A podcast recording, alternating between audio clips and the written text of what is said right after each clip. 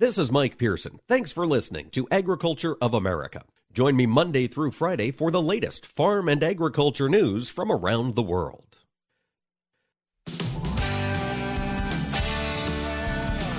Informing America's farmers and ranchers. This is AOA, produced by the American Ag Radio Network. Now, here's your host, Mike Pearson. Hello, everyone. Welcome to AOA. Thanks for making us a part of your day here to start the week on this Monday, August 8th. If you've been watching the markets in August, a lot of the attention turns to weather. We're going to be joined by John Baranick of DTN Weather here in segment two to talk about what might be coming from the skies later on this week.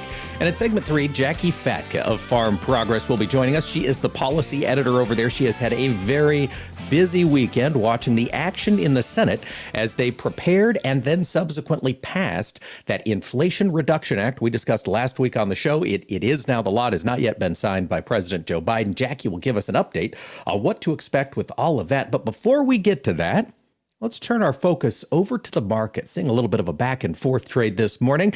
Darin Newsom keeps track of what's developing in the world of commodities, and he joins us now. Darin, thanks for talking to us today.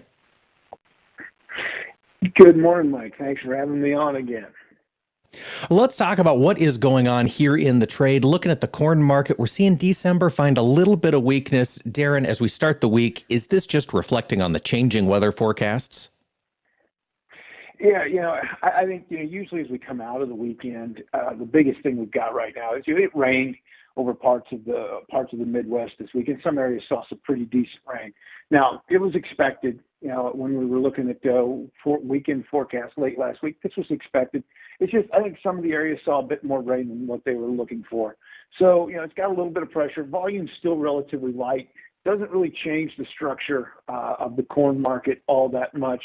There were some really interesting developments uh, again late last week, but by and large, structure of the market hasn't changed that much. We're still you know, it's looking ahead to harvest, see what ultimately happens. Darin, with the volume being light, how are you seeing managed money trade this commodity market here with the US dollar at, oh gosh, still up at 20 year highs? Yeah, I'm, I'm really glad you asked that question, Mike, because that's part of the structural change that we started to see last week. You know, recall I've been saying that, you know, once we got past the July Fed announcement, we got into early August uh, with the Goldman roll going on, and, and traders didn't have to worry about the September contract anymore. You know, those funds that have to be, you know, in, in the nearby contract, they'd start to focus on the December. And what did we see in the CFTC commitment to traders report? And again, I look at the legacy futures only. It's really the only one that matters. Non-commercial traders added 14,000 800 contracts to their net long in corn, with 16,500 of that just flat out buying of, of futures. So they're starting to come back. It doesn't matter. The dollar is important up until the point that it's not. It's important in some of those markets where there's a lot of global uh, competition, such as wheat. But in corn, it all comes down to okay, who has the corn? Where can they, where can the buyers get the corn? Right now, the U.S. has corn. So the dollar is not as important. And with fundamentals, long-term fundamentals still bullish, according to spreads, investment traders started to come back in that first week of August. This week's going to be a test. You know, if we can't build on the momentum that we started to see last week, you know, we could see a bit of a change again in this next set of reports as far as CFTC reports. But it was interesting to see money coming back in and not just short covering, but actually establishing new long positions. Darin, what do the spreads tell you about demand for the physical good, the corn out there in the countryside right now? Basis staying hot, and what do the calendar spreads look like? Basis is staying hot, and this is telling us demand still still solid as we're get as we're closing out this marketing year. Now, what's interesting is is that we the, these calendar spreads, particularly if we go like Dec March and the Dec July, you know, so the initial spread for new crop and then the new crop marketing year as a whole they're they're still bullish. They're still covering a bullish level of calculated full commercial carry, both in corn and soybeans. But what's interesting is the last few weeks we've seen. Let's take the initial look at it. So the, you know where the commercial traders really let us know what they think you know immediate production is going to be, immediate supplies are going to be. Both of those have weakened. We've seen me, we've seen the carry in both of those spreads, corn and soybeans, strengthen. So this tells us the commercial side is a little more comfortable with overall production. We don't know acres. We don't know, you know, what yield's going to be. We don't know, you know, the ridiculous crop condition numbers, which are just, you know, when you throw those away. But what but what the market's actually telling us is that the commercial side's getting just a little more comfortable with that initial amount of supplies to meet demand. And it's still bullish. That hasn't changed. But it's just not as bullish as it was before. This is due to weather. You know, this is due to the overall conditions. This is due to, you know, everything that comes into play as we start looking ahead to what production could be later this uh, later this summer and fall. Darin, what are you seeing the commercials do here in the soybean market? Are they also getting a little more comfortable with the oilseed supply? Yeah, yeah, similar situation. Um, there, I think there's also some concern. Soybeans are really interesting because, yes, I think they're a little more comfortable with the overall amount of supplies. We've seen that play out in the spread. Spreads are still bullish, just not as bullish as they were before.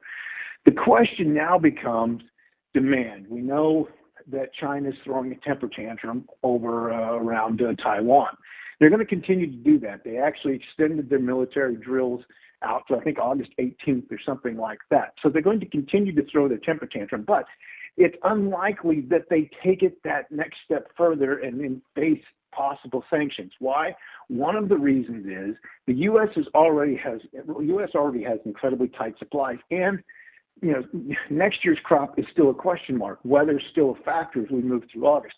And as they look ahead to South America, so they don't have to rely so much on U.S. supplies, South America is supposed to still be in a third year of La Nina as well, meaning dry conditions possibly when we get to spring and summer in Brazil, Argentina, and so on. So they have to be careful from an oilseed market point of view, from the oilseed sector point of view, as to where they're going to get supplies if they cross the line and start facing some of those sanctions. Darin, over to the livestock market. We're seeing both live and feeder cattle catch a bid today. Is there any outside market optimism brought to the cattle sector from like that strong jobs number we got on Friday? Mm-hmm. Yeah, you know, and again, those numbers were for, those numbers were from July. They were very stout, and and so you know we saw that play out. The month of July also saw boxed beef prices hold together relatively well. Uh, you know, uh, Select wasn't quite as strong as Choice, you know, as we looked over the course of the month. But what concerns me is that number one, uh, live cattle seem to be pulling away from cash markets, so does the feeder cattle market. So that's a little bit questionable when basis starts to weaken. But as we look at those boxed beef markets, they were both hammered pretty hard that first week of uh, that first week of August. That's not a bullish sign as we set sail on this month, meaning we could start to see this labor market slow down a little bit. I've already had some people telling me much of that July number was seasonal. And again, it's a government number. How much can you how much can you really put into it anyway? But we could start to see the labor market slow down a little bit. And one of the indicators we can continue to look for is this boxed beef market. All right, lots of developments still in this year ahead. Darin Newsom keeping track of all of them. You can find him online at darinnewsom.com. Darin, thanks for joining us today. Always appreciate your insights. Well, Mike, Mike, I really appreciate you having me on. And folks, stick around. We're going to talk with John Baranick about just how that weather forecast looks for the week ahead. Stick around for more AOA.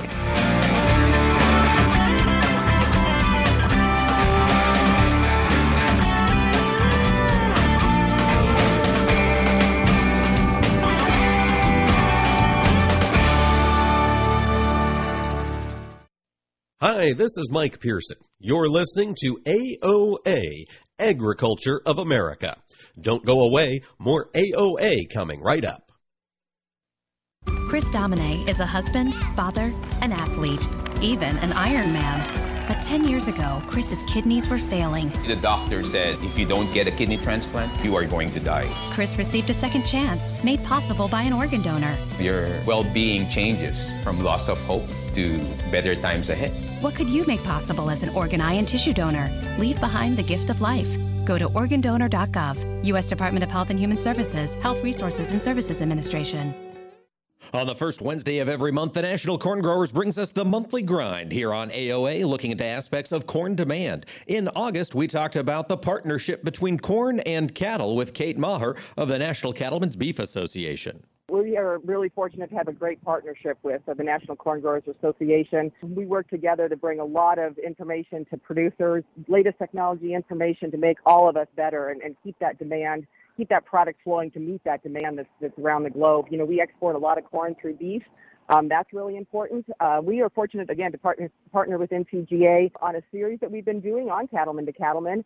Uh, we've just got such a great story to tell together. Started at the feed yard in Nebraska talking about sustainability practices and in corn production and beef production, and they just go hand in hand. That goes on to the next next step, um, where we're producing that really amazing grain-fed beef.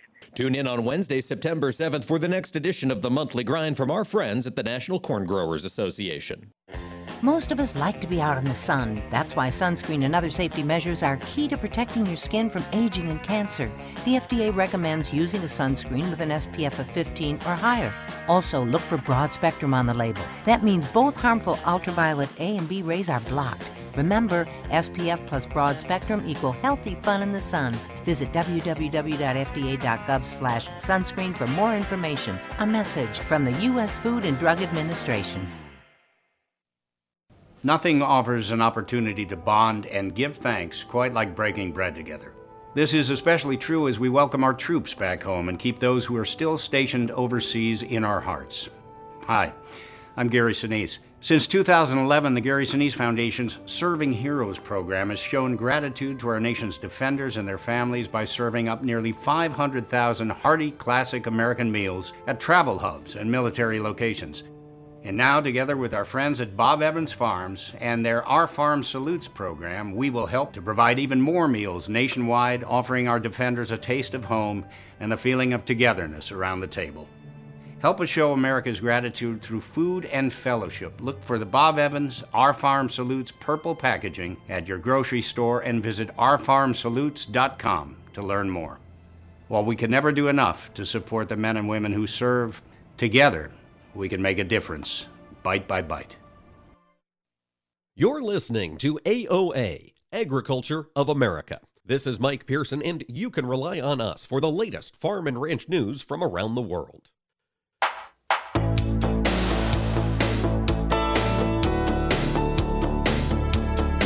Keeping America's farmers and ranchers informed on AOA. Now back to Mike Pearson. Welcome back, ladies and gentlemen. Thanks for making AOA a part of your day here on this Monday. And it's a wet Monday for some of our audience here, particularly across northern Illinois, parts of Minnesota, parts of Iowa. Heavy rains overnight have resulted in some flash flooding risk. Joining us to talk about everything that's going on in the world of weather this today is John Baranick of DTN Weather. John, thank you so much for joining us. And thanks for having me on, Mike. Always great to talk to you. You know, I mentioned that uh, that flash flood risk. John, is it coming to an end there across the uh, uh, northern Illinois area? Yes, it is. So we've got a front coming through, and it went through um, kind of the, the Dakotas and Upper Midwest over the weekend. And you mentioned some of the, the heavier rains. Uh, we got some pretty good uh, amounts here across southern Minnesota, far northern Iowa, all the way into most of Wisconsin and uh, northern Illinois as well. A lot of those saw kind of two to four inches of rain, but there were some stripes in there that were four to six and some spots even higher than that. So quite a bit of rain uh, for those areas. Got that front now coming through southern Wisconsin and northern, uh, sorry, northern Illinois. And we've got some additional rainfall here, so we've got another couple hours uh, of that moving through. But the front will be sagging its way south here over the rest of the day, kind of moving out of those areas. But it will be moving into areas of Missouri and Illinois uh, later today and tomorrow uh, that had some flooding last week. So uh, we could be talking about some more flooding here coming up. John, you mentioned this cold front. I just pulled up a quick look at the national current temperature, and it's a pretty clear line where that cold front is moving across temps 75, 80 plus on the east side, 66, 57 on the west side of that line. How much of a sustained cool down are we going to get from this thing moving across the country? For the for most of us here in the western half of the Corn Belt, uh, west of the Mississippi River, it's just a couple days. Uh, we'll get temperatures moving back up above normal here, especially uh, across Nebraska, Iowa, parts southward, uh, in just a couple of days. So it won't last very long.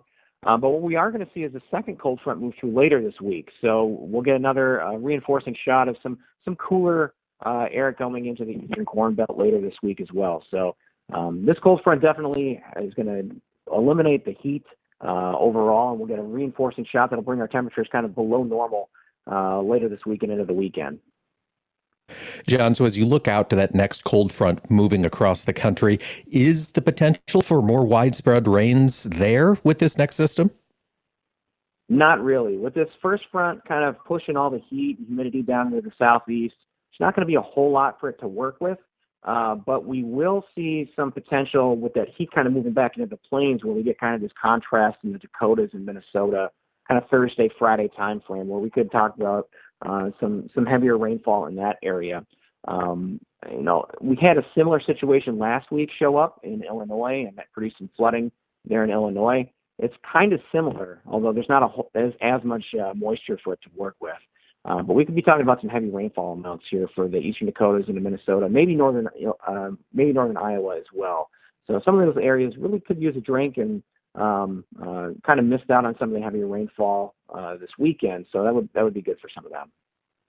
It certainly would. As you think about that storm system, that particularly there in the northern plains, John, once this one gets beyond behind us, this uh, this current cold front we're dealing with now, does the potential for dryness raise its head again there in the Dakotas and across Montana and Wyoming? Yeah, you know, next week is is a very interesting time frame to look at the weather because um, you know we should what we would expect with the upper level pattern of we've got this ridge across the west. We would expect drier weather to, to occur with that, but you know models are are putting a few ripples in that uh, to produce some showers across the area. So even from Montana through the Dakotas, uh, this weekend and the next week, we've got a couple of things that are moving through that could produce some showers. I don't know if they'll be widespread um, or very heavy for a lot of folks, but we've got some chances moving through. Um, you know, typically what we would see under this this pattern here with with the, with the ridge would be hot and dry conditions, but it's not really what the models are depicting. So uh, there's some conflicting signals going on with uh, with what's with uh, the overall pattern. John, those conflicting signals, the overall pattern that we're dealing with, I'm curious as you, you look across the entire country, we've got the monsoon developing right now in the southwest, or I guess maybe it's in progress right now. And I saw that they had some phenomenal rainfalls across Death Valley at the tail end of last week. And that's got me wondering is there the potential we could see additional rainfall across the, the drought parched southwest?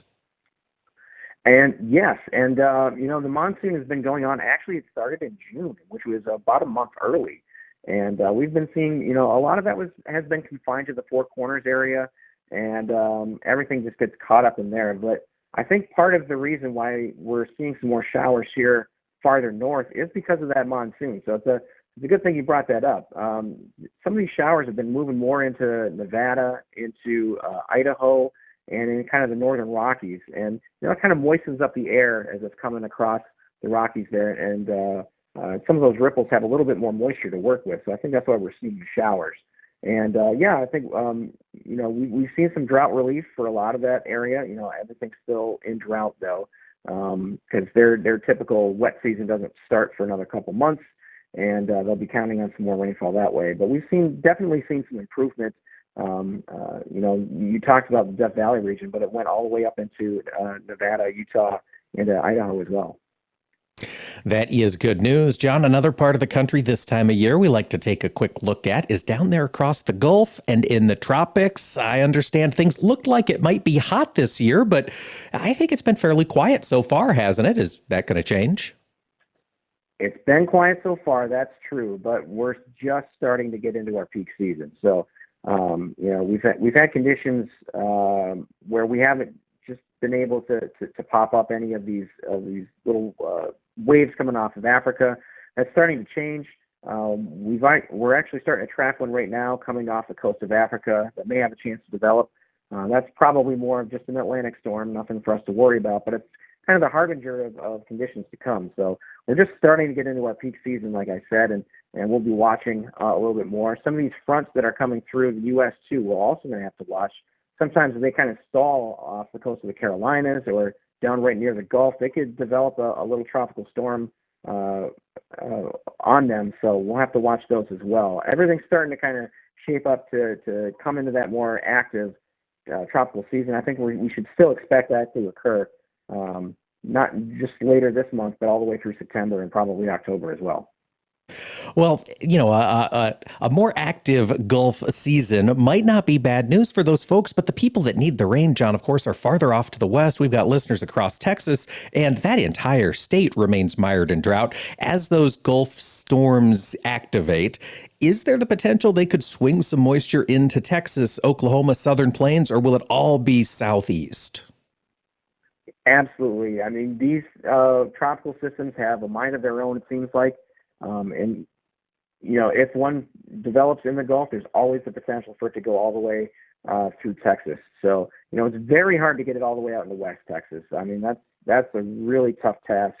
Um, and you know, some of the areas out there that have been you know dealing with drought for I don't know, it seems like years upon years, uh, is going to have a hard time with that. But you know, the coastal areas from uh, Houston on down that have also been deep in a drought this whole season and and uh, dealing with all the heat and everything could get a break from that if if one of these storms were to occur. Um, but you know, as you get past I-35 uh, going across uh, eastern Texas, there it's really hard to get systems to go that far west. John, looking back to the east here, across the eastern Corn Belt, Illinois, Indiana, Ohio, how are they sitting subsoil moisture wise? They have been the, the fortunate ones this season with the rainfall. Is it getting to be too much? Uh, in some spots, it is. You know, I already mentioned kind of some of the flooding that happened in Illinois last week. We've also seen it in uh, Missouri, into Kentucky. Um, you know, parts of southern Indiana and, and Ohio have had pretty decent moisture over the last few weeks, where they didn't get it early on in the summer, but it's definitely come on in the last couple of weeks. Um, and it's we have seen some improvement.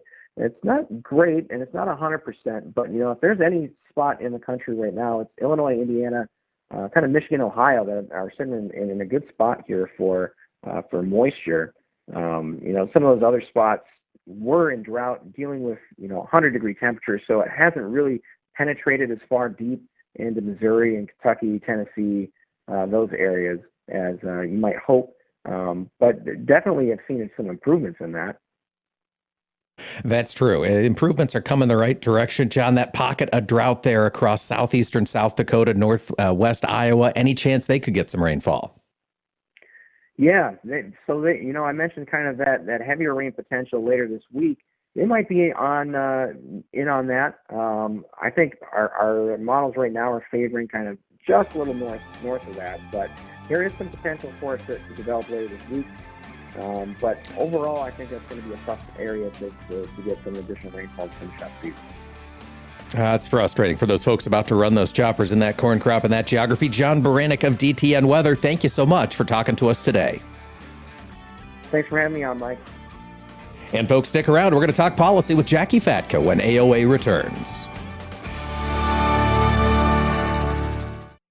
Hi, this is Mike Pearson. You're listening to AOA Agriculture of America. Don't go away, more AOA coming right up.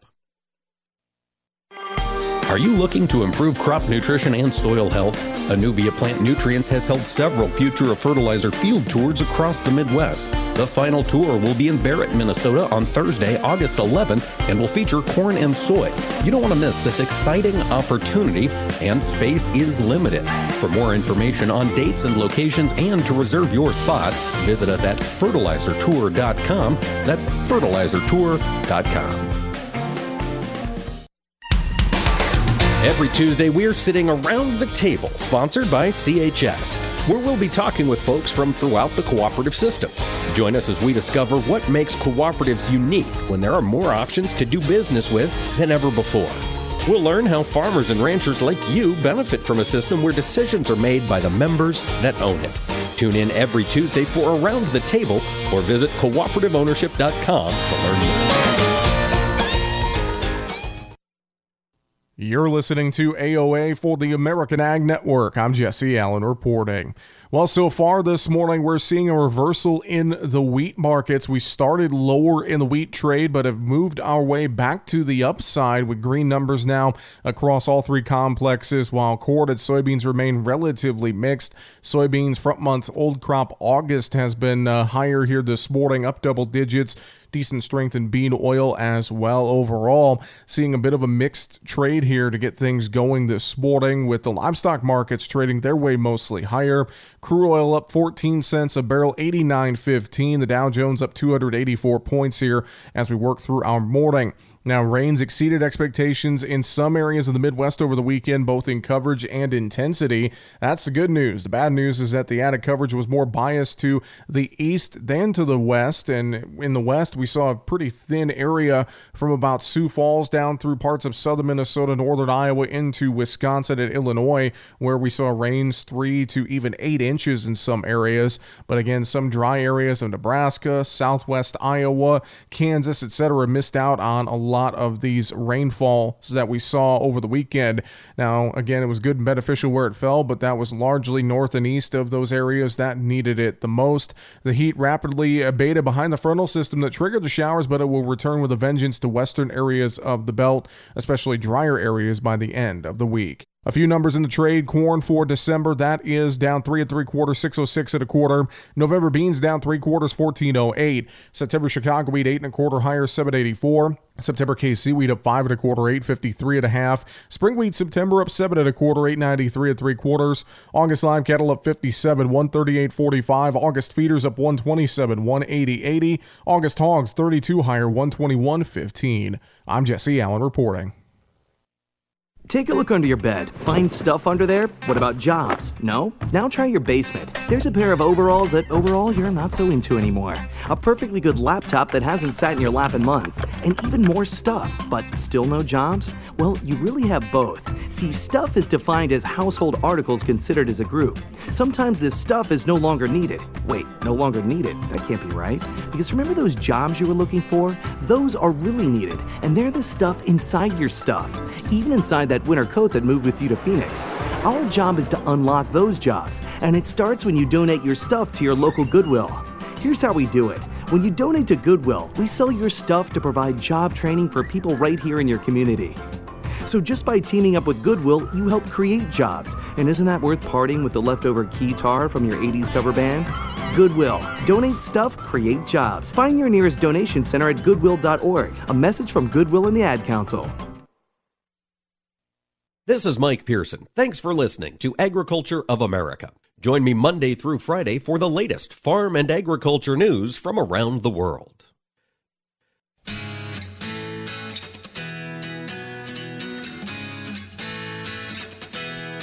Keeping farmers and ranchers informed. AOA. Now back to Mike Pearson. Welcome back to AOA, ladies and gentlemen. You know, Congress gets accused of not doing its job, but I tell you what, the Senate ended up pulling an all nighter this past weekend and got the votes they needed to pass the Inflation Reduction Act. Now, whether or not that's a win, of course, depends on your personal politics, but it got passed indeed. So, to bring us up to speed on what is in this massive package as well as what else is happening in Washington, D.C., joining us now is Jacqui Fatka, the policy editor for Farm Progress. You can find her writing over at Farm Futures Magazine. Jacqui, thanks for joining us today. Great talking with you, Mike. Let's start first with this Inflation Reduction Act. Jacqui did pass the Senate here on what, Saturday, middle of the night? Bring us up to speed. What happened here with this bill? Yeah, so you know we talked about this last week. Uh, this was a, a, deal that was brokered between uh, Senator Majority Leader Schumer and Joe Manchin. Uh, this was you know, touted as a the the name of it is the Inflation Reduction Act, and as you kind of prefaced before, that does depend on the uh, sometimes the R and D on whether that will indeed do that. But for agriculture, there are some things that that are in this package that will provide some more money for some programs that we already know. So uh, farm bill programs that will get a big boost on the on the backs of being able to benefit the climate smart ag practices that this administration is trying to encourage. And Jacqui, let's talk about some of those funding amounts here in just a little bit. I want to talk first with the bill itself. It did pass the Senate with a vote of 51 to 50. Of course, that's below the 60 votes needed to avoid a filibuster. How is this bill going to move forward and become law? So this is done through what is we've now become more aware of the reconciliation process, which uh, if it's a budget matter, then it is allowed to be brought up on a 50-50 vote in the Senate. So usually to avoid what they call cloture, which is to end the debate on the bill, you would need a 60, 60 vote uh, to end debate. So usually in the Senate, we do need to have 60 votes to pass it. But um, the reconciliation allows for one one a year to to be started and approved through this 50-50 margin. So it, it did pass in the Senate. So now it would go back to the House where it would also need to be a, just a straight majority vote there in the House, and then it would go to the to the president's desk. So right now, actually, the House is not in session, so they would need to come back to uh, do this bill, and uh, they're expected to probably come back next week to vote on it. Jacqui, given the, the makeup of the House, is it expected that this is going to sail through? Uh, yes. Yeah. The, the Senate was the big uh, holdup. And so by the fact that they were able to get Kyrsten Sinema to come along with that, and, and actually it was some drought funding that she was able to kind of broker in the final final days that that, that brought her across the line uh, to to support this bill. Um, you know, Colorado and, and Arizona and Nevada have some definite west western uh, water issues and, and drought, and so there is four billion that they were also added into this final package that will benefit those states. Now, Jacqui, on the topic of the funding amounts, we've got a lot of big dollar figures in this bill. Since it is a reconciliation bill, does this both author, authorize and disperse the funds, or is this just an authorization? We still have to get the money out of Uncle Sam at a later date. Uh, yeah, so this will be, um, you know, it's not going to, obviously, it's, it's not instant, but it is authorized. So sometimes, you know, like there's certain um, discretionary and mandatory funding is what we call it. Um, so sometimes, even though it's written in a bill, it's not actually approved for use. But this this is written so that it, it would allocate these funds and actually authorize those funds as well. Um, so you know, 20 billion more for some of the the programs that we're real familiar with, EQIP uh, the Conservation Stewardship Program, CSP, um, some NRCS technical assistance, so some, some programs that we're real familiar with, as well as um, a boost to biofuels and clean energy as well. Jacqui, so what did Congress end up coming around with on the biofuels clean energy infrastructure front? Uh, you know, this is this is going to invest in some um, more. Uh, there'll be some tax credits. It's extended some tax credits. So some of the specific things with the uh, it creates a renewable diesel tax credit. So renewable diesel is a little different than biodiesel. There's a lot of interest in the renewable diesel. Um, obviously, ethanol is is looking forward to where their future demand would come from, and so this would set up a sustainable aviation fuel tax credit, which would obviously really boost those two growing sectors of the biofuel sector uh, that that are not really able to to utilize any uh, tax credits right now, and so this would create new ones for those. So those are those are the you know big big wins for the biofuels industry that had been um, you know supportive at least of some of these provisions are actually resurrected out of the Build Back Better that that did not pass last year. That's a good point. I mean, at the end of the day, this is a roughly $440 billion bill, but it is the scaled down version of the, I don't remember, $6 trillion, $4 trillion Build Back Better plan that was discussed this last year. And Jacqui, on the USDA funding, $20 billion uh, allocated to USDA for those programs you mentioned EQIP, RCPP, ACEP, all the others. Is this enough to actually cure the oversubscription, or is this just an amount to help get those programs sort of back up to speed? Speed with farmer demand? You know, I think um, I think in some ways you're always you you may have more people even who sign up for this, but you know it's, it's about three to one on EQIP of of being able to um, those applications that come in compared to what is actually funded, and so you know this this is a boost, um, but whether that's enough, you know, we may even see more people who are wanting to get involved in this now. I mean, once there's more money, maybe that encourages more people to do it. I mean, that that is the hope that they would have uh, more people who would who would participate in these conservation programs. There's a lot of promises that this administration is trying to make in being able to to to be able to account for promised reduction levels and emissions, right? And so ag has a great story to tell in that and great role to play in that. You know, there's some reports out there that this funding is going to actually take land out of production. You know, EQIP and CSP are working land programs, so programs that farmers are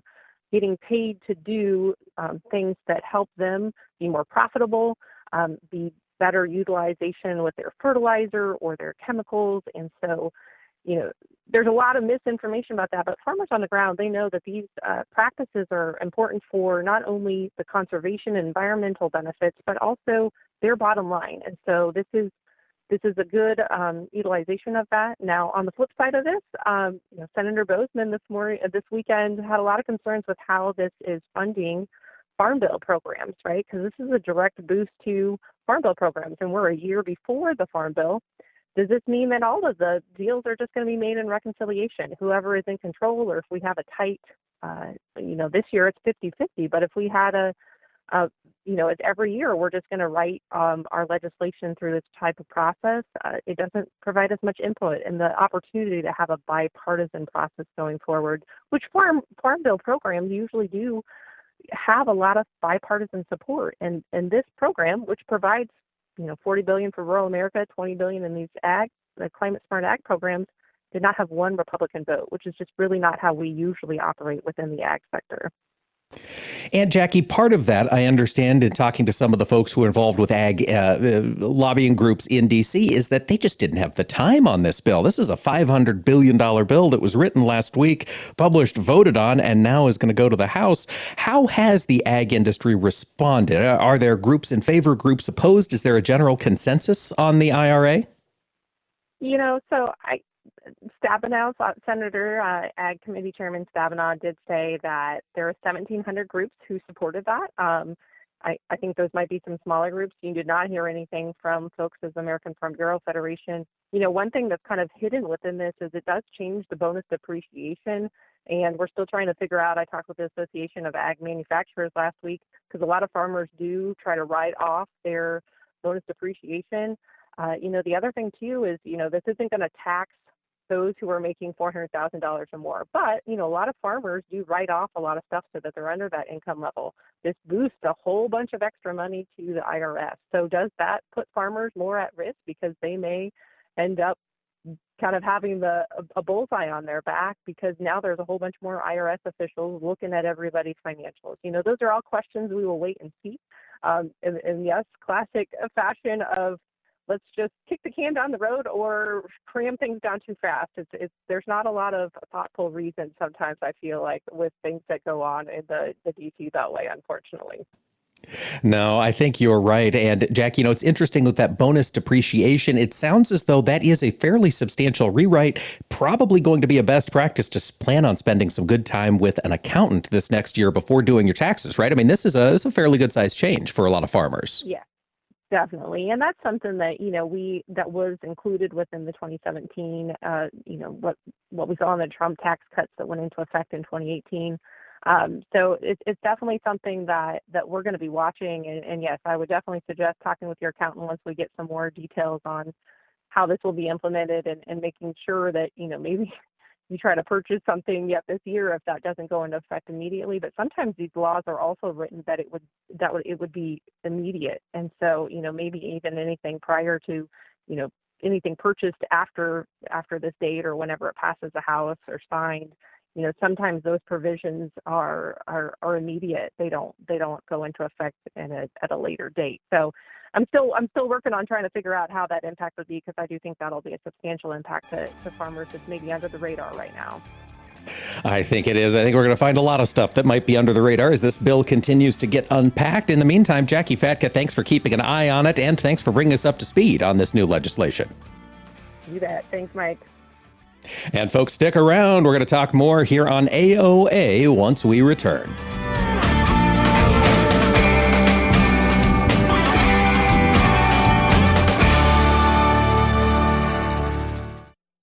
Hi, this is Mike Pearson. You're listening to AOA, Agriculture of America.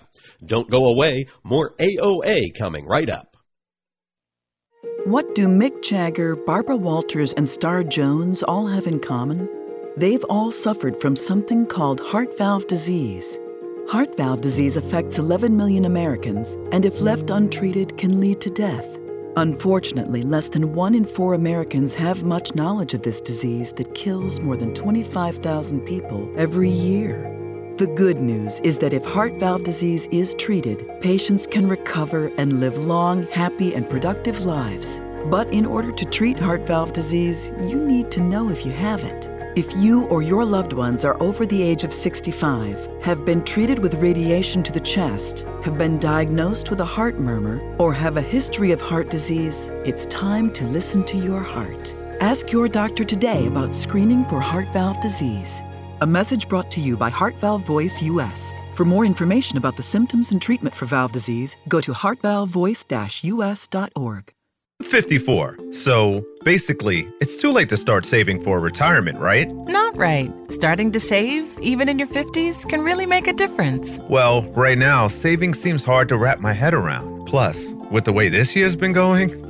hey, listen, it's okay. You still got this. Just go to aceyourretirement.org. It's an online tool from AARP that can help you get your retirement savings on track no matter your age. It's free and only takes about three minutes. I like three minutes. Yeah, at aceyourretirement.org, you'll chat with Avo, the friendly digital retirement coach. Just answer a few questions and you'll get a personalized plan and tips to help boost your retirement savings. Tips that are easy to understand and tailored to your lifestyle. I like that too. Plus, it's sponsored by AARP, so you know they got your back. Just head to aceyourretirement.org and make your plan to start saving for retirement. Thanks. That's aceyourretirement.org. A message from AARP and the Ad Council.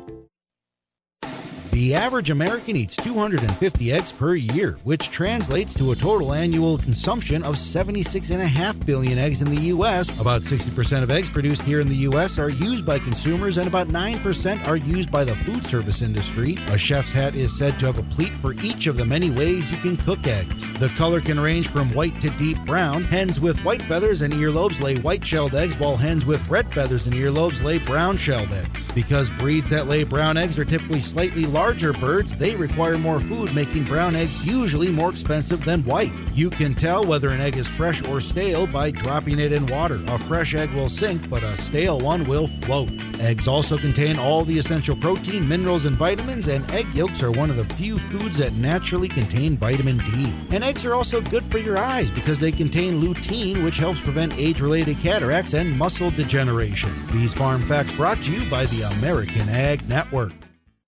On the first Wednesday of every month, the National Corn Growers brings us the monthly grind here on AOA, looking into aspects of corn demand. In August, we talked about the partnership between corn and cattle with Kate Maher of the National Cattlemen's Beef Association. We are really fortunate to have a great partnership with the National Corn Growers Association. We work together to bring a lot of information to producers, latest technology information to make all of us better and, and keep that demand keep that product flowing to meet that demand that's, that's around the globe. You know, we export a lot of corn through beef.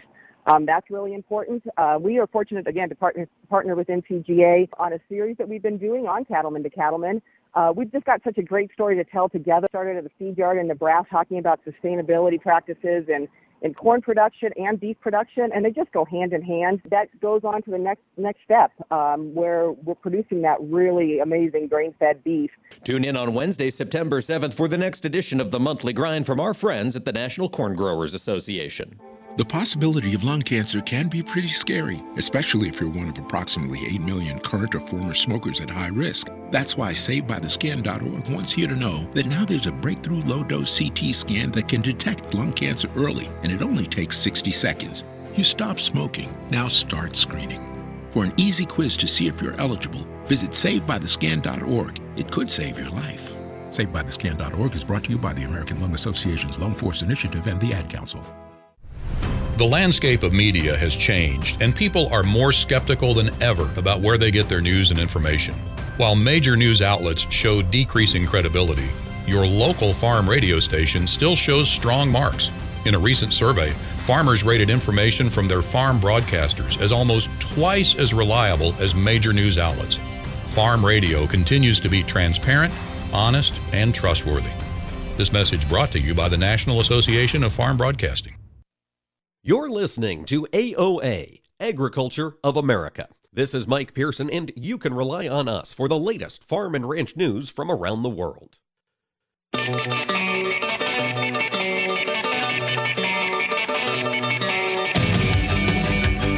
Keeping America's farmers and ranchers informed on AOA. Now back to Mike Pearson. Welcome back, ladies and gentlemen. I want to spend just a little bit of time talking about some of the other factors in that Inflation Reduction Act, folks. This was just passed yesterday by the Senate, as Jacqui Fatka mentioned. It is now in the House. They're going to be called back into session and will likely vote on it later this week, perhaps next weekend.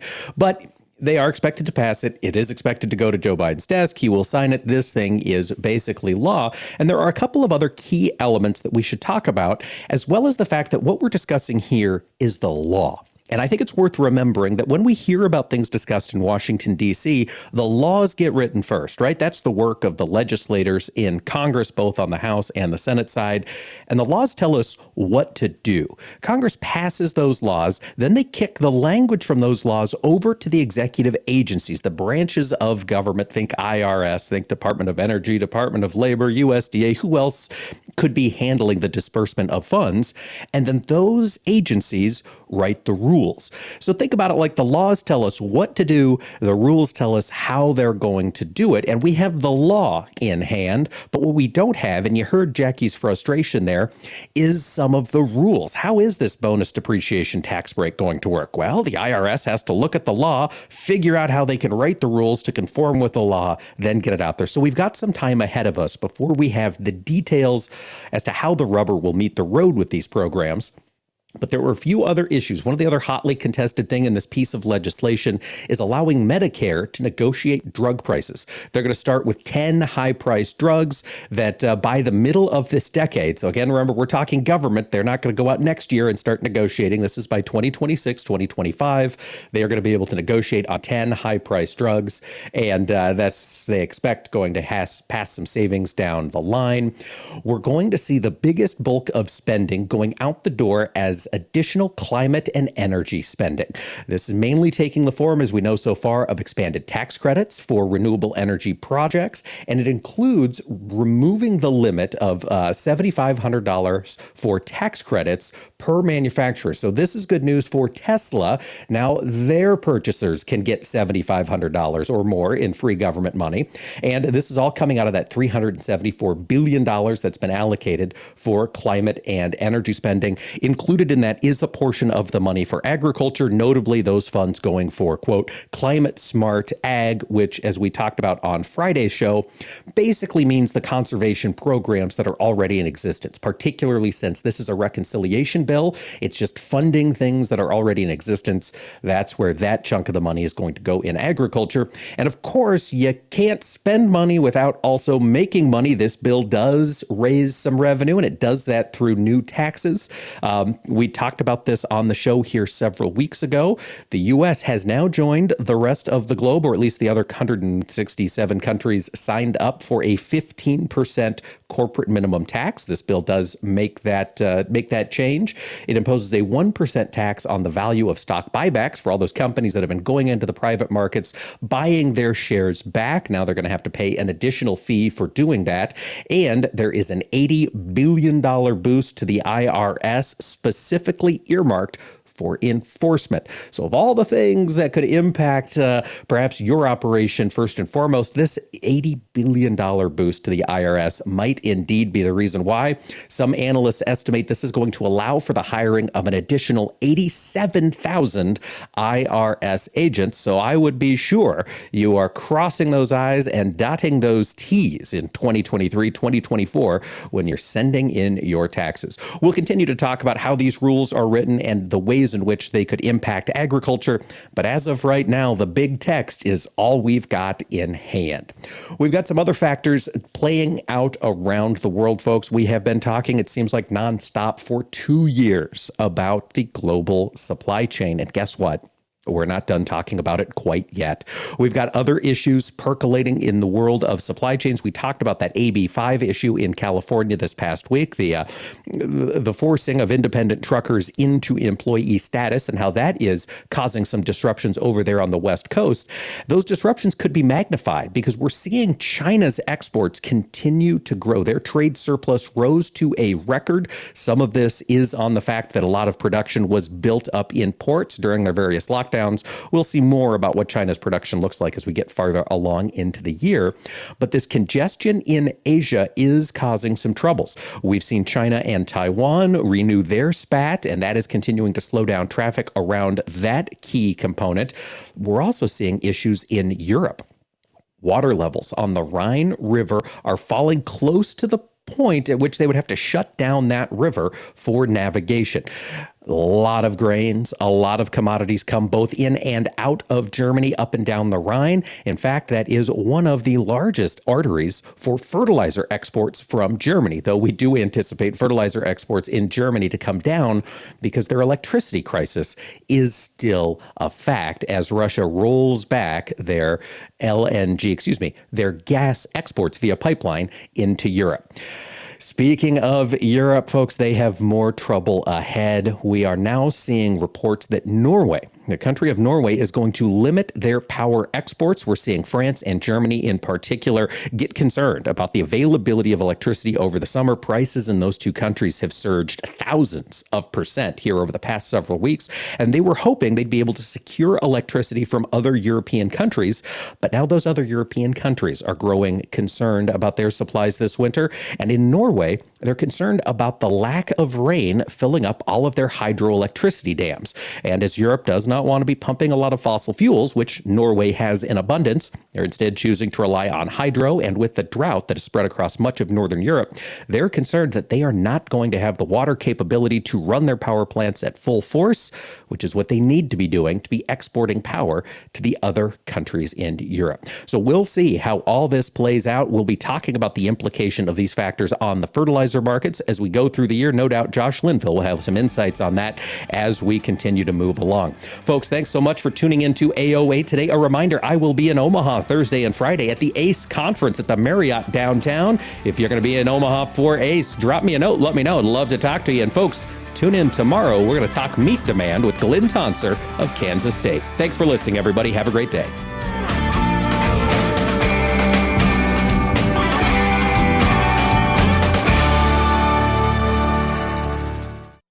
This is Mike Pearson. Thanks for listening to Agriculture of America. Join me Monday through Friday for the latest farm and agriculture news from around the world. We gather together in communities across the nation to remember and honor, to celebrate and support, to light the night. Join us as we lift our lanterns high in order to move toward a world free of blood cancers. Join us as we light the night for a loved one. Join us. We are the Leukemia and Lymphoma Society. Our mission is to cure leukemia, lymphoma, Hodgkin's disease, and myeloma. Our aim is to improve the quality of life of patients and their families. Join us. We are LLS, and when we walk, cancer runs. Join your community and help bring light to the darkness of cancer. Join us as we light the night. Find your local event at lightthenight.org. That's lightthenight.org.